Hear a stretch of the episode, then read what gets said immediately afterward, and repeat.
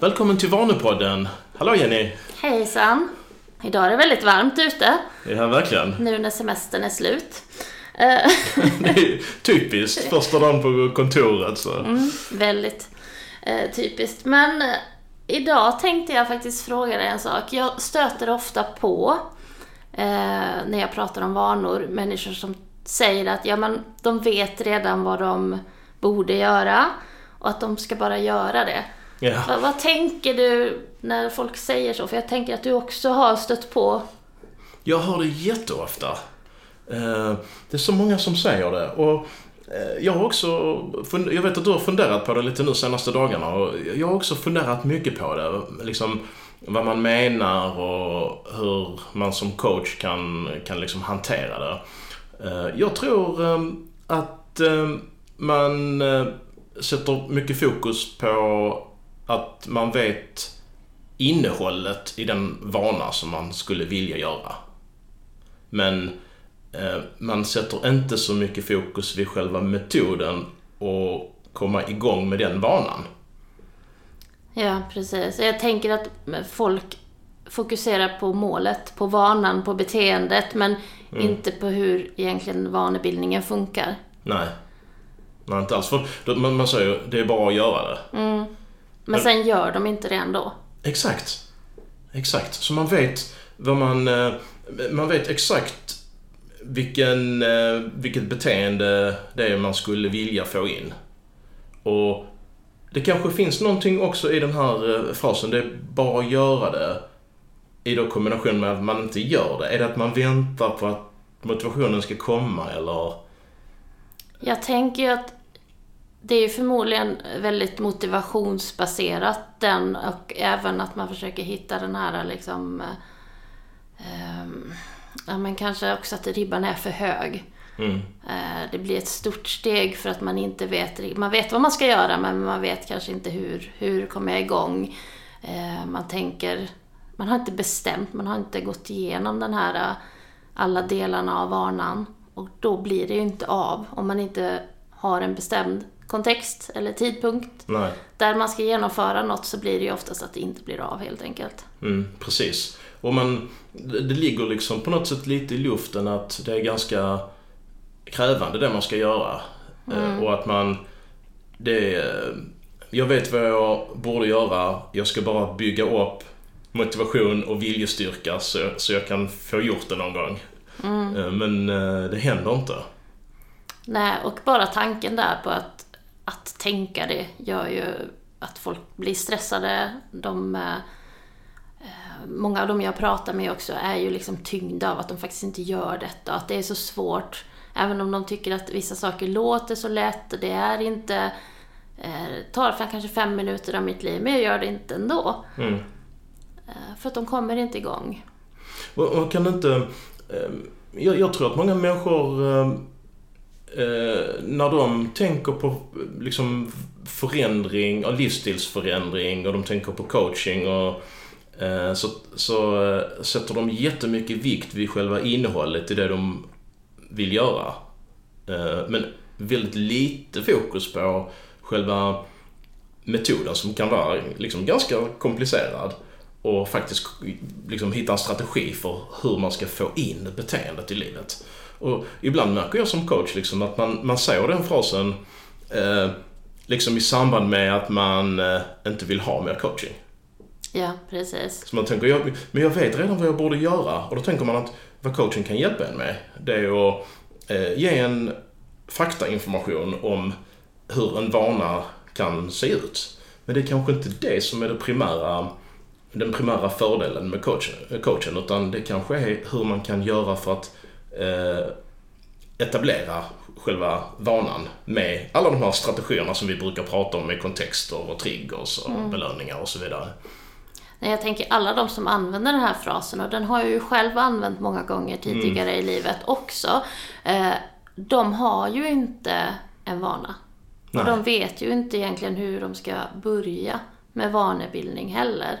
Och de förstår kanske inte heller betydelsen av att göra det på ett speciellt sätt och att det kommer underlätta den här eh, vanan som i i sin tur leder till det här målet som de har. Mm, och då är det fullt naturligt att tänka så. Att man, man vet vad man borde göra och då är det bara på att vänta till stjärnorna står rätt liksom och motivationen finns där. Och mm. Den dagen när viljestyrkan finns och då börjar man liksom. Men när du får höra det här från någon, mm. vad blir ditt första... vad bemöter du dem med? Vad säger du till dem? Um, vad jag... Jag har inte... Nu senaste halvåret så tror jag inte jag har haft någon som har, eh, som har sagt det. Det är väl många som har sagt det Alltså i coaching-sammanhang. Mm. Uh, jag har hört det liksom privat och, och så. Um, du har inte gått in och coachat dina vänner då? Nej, man får vara lite försiktig med det. men, men vad jag skulle säga efter att vi har tänkt på det lite extra nu, det är nog att eh, någonting i stil med att det är jättebra att du vet liksom det du borde göra. Eh, men kan det inte vara så att eftersom det inte blir av, att det kan vara värt att fokusera lite på själva strategin att få igång själva vanan? Mm. Någonting sånt. Absolut. Eller vad tänker du? Vad hade du sagt? Jag fick ju faktiskt en sån fråga för någon vecka sedan bara. Okay. Eller fråga, det var ingen fråga. Utan, eh, och det var ändå en person jag kände ganska väl och då, då sa jag ändå till honom att, eh, att han, han tänker ju ganska, han behöver tänka annorlunda kring det. Mm. Eh, och så förklarade jag också hur vanebildning fungerar. Och det är kanske inte något som är jättevanligt. Alltså folk har inte tänkt på det tidigare utan de har alltid gjort på samma sätt. Mm. Har... Så, eh, men jag fick ju han att testa det. Och, och det handlade om sjukgymnastik. Okay, okay. Eh, att han skulle göra övningar tre gånger i veckan. Vilket han inte gjorde. Eh, och vi började ju med att försöka liksom, ja men varför ska du göra detta? Och, mm. och alltså målsättningen med det, varför gör han det? Och sen eh, betade vi ut kontexten också. Mm. När han ska göra det. Och det hade han ju inte heller tänkt igenom. Nej. Och har man inte ens kontexten klar så blir det ju jättesvårt att, eh, att komma igång då. Mm. Och sen, triggern tog ju lite längre tid att hitta men eh, det gjorde vi efter en, lit, ett litet samtal så hittade vi en trigger som hände tre gånger om dagen. Mm. Och, eh, och sen var det ju liksom, vi hade ju ett samtal där kring belöning och det kände jag också igen att han tänkte lite liknande som jag gjorde från mm. början. Ehm, men den positiva förstärkningen är ju väldigt viktig. Mm. Faktiskt. Så, ehm, nej men det var faktiskt väldigt givande och jag har pratat med honom efter detta och det, det roliga är ju att han faktiskt har genomfört detta och det funkar. Vad roligt. Ja, så det har ju blivit en stor eh, förändring Mm. Vad roligt. Men eh, hur skulle man kunna liksom sätta ihop någon slags eh, rekommendation till eh, de av våra lyssnare som, som brukar säga på det här viset och liksom... Men jag tänker att de ska försöka tänka om. Att inte fokusera på själva beteendet på banan. Man behöver ju också kunna det självklart. Mm. Du behöver veta hur du ska träna eller hur du vill äta eller liksom vad som är nyttigt och vad som är inte nyttigt om du vill gå ner i vikt och liknande. Men du behöver flytta fokuset också till, till vanebildningen. För, det... För även om man har den världens bästa metod så ger den ingenting om man inte gör den. Precis. Eh, så jag skulle väl rekommendera att de lyssnar lite på våra tidigare avsnitt också. För där går vi igenom det väldigt grundligt, ja. Eh, de olika bitarna. Ja. Mm, och bryter ner det. Ja, precis. Och, och eh, liksom vad man kan kanske sätta fokus på då, det är att det spelar inte så stor roll om man vet vad man borde göra om man inte gör det. Utan att man lägger då större fokus på vad är det som faktiskt blir av. Mm. Och eh, om man då ska sammanfatta lite det vi har pratat om tidigare. Så att om, om man liksom ska etablera en ny vana, det första steget är ju att, att, att tänka på ens livsmål. Mm eh, vad man vill förändra och vad man vill åstadkomma. Och den här vanan då, som man vet hur man borde göra, är, är den då verkligen kopplad till de här livsmålen? Precis, så att man får liksom en tydlig bild av det. Mm. Att det ändå det ska leda en dit man vill i livet. Exakt. Och att man faktiskt vill det också.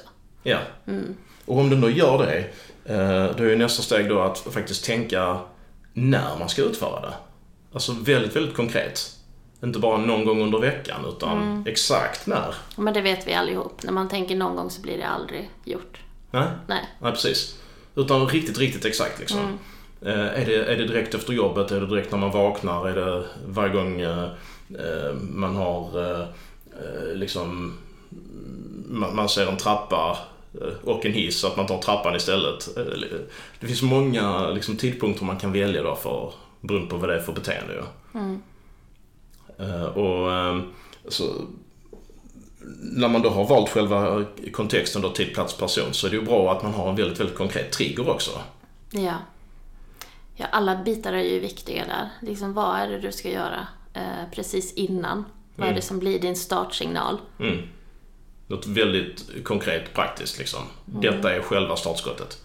Precis. Och, och för mig har det ju ofta varit lätt att hitta någonting som man redan gör.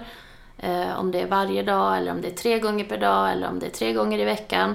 Att man hittar någonting som man redan har som en etablerad automatiserad vana och, och staplar det på den. Så avslutet av vana 1 blir startsignal för vana 2. Och det kan vara någonting så enkelt som starta kaffebryggaren eller eh, ladda klockan eller sätta mobilen på laddning eller alltså någonting som du gör. Och då får man ju tänka igenom sina vanor lite grann. Mm, Vad exakt. man gör varje dag?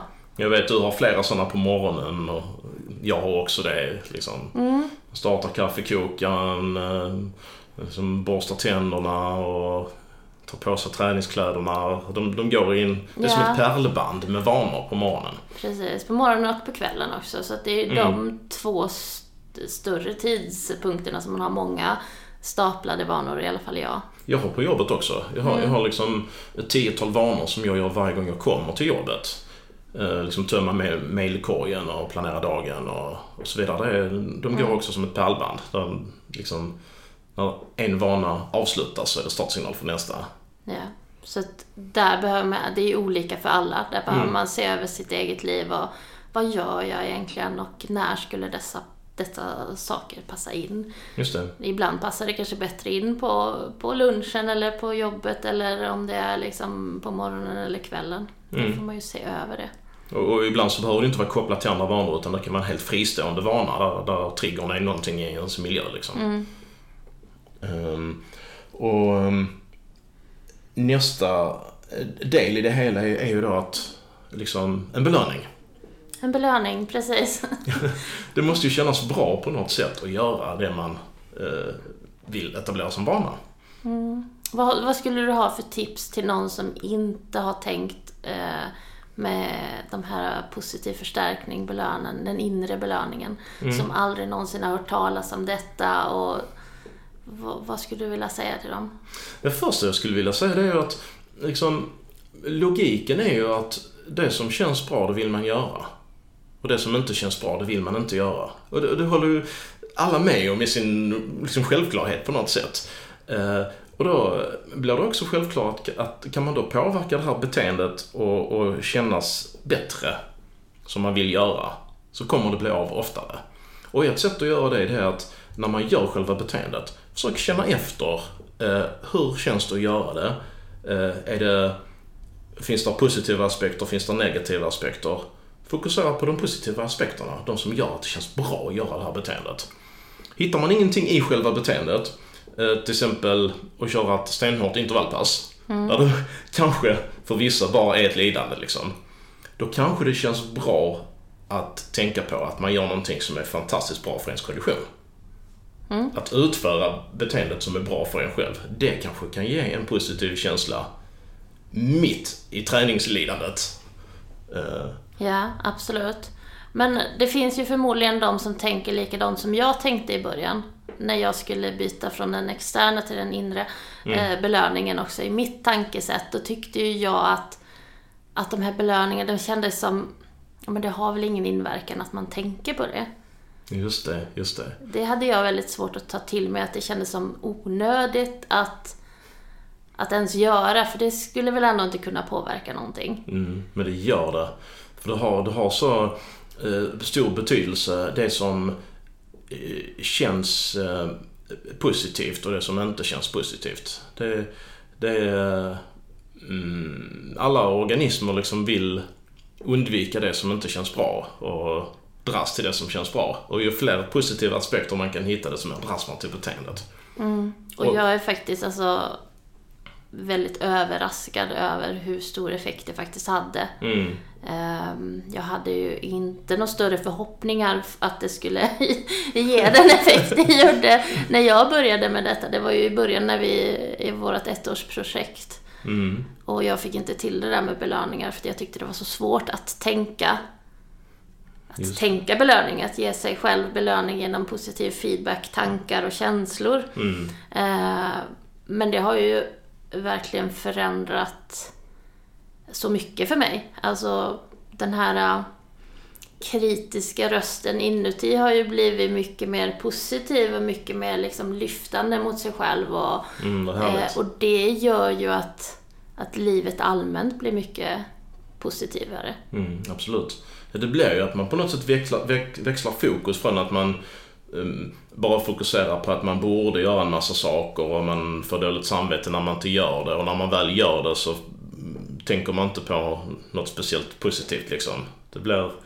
Jag tror det är en kombination av mycket, mycket att det här är man har slutat använda motivationen och viljestyrkan som också bidrar till väldigt mycket negativa tankar för att man misslyckas. Mm, Man har lärt sig att man ska sänka ribban och ta det liksom i mindre, mindre steg och också bryta ner de här stora gigantiska målen till små vanor. mm, Så det är ju liksom en kombination av allt. Mm, Och att man inte är jättekritisk om man lyck- lyckas med sju grejer och misslyckas med en. ja, Eh, precis. Så att, eh, Precis, så det, alltså, eh, jag tror en stor grej med när man har jobbat så intensivt med vanor som vi har gjort är att man, man, man tänker liksom inte att det är en själv det är fel på.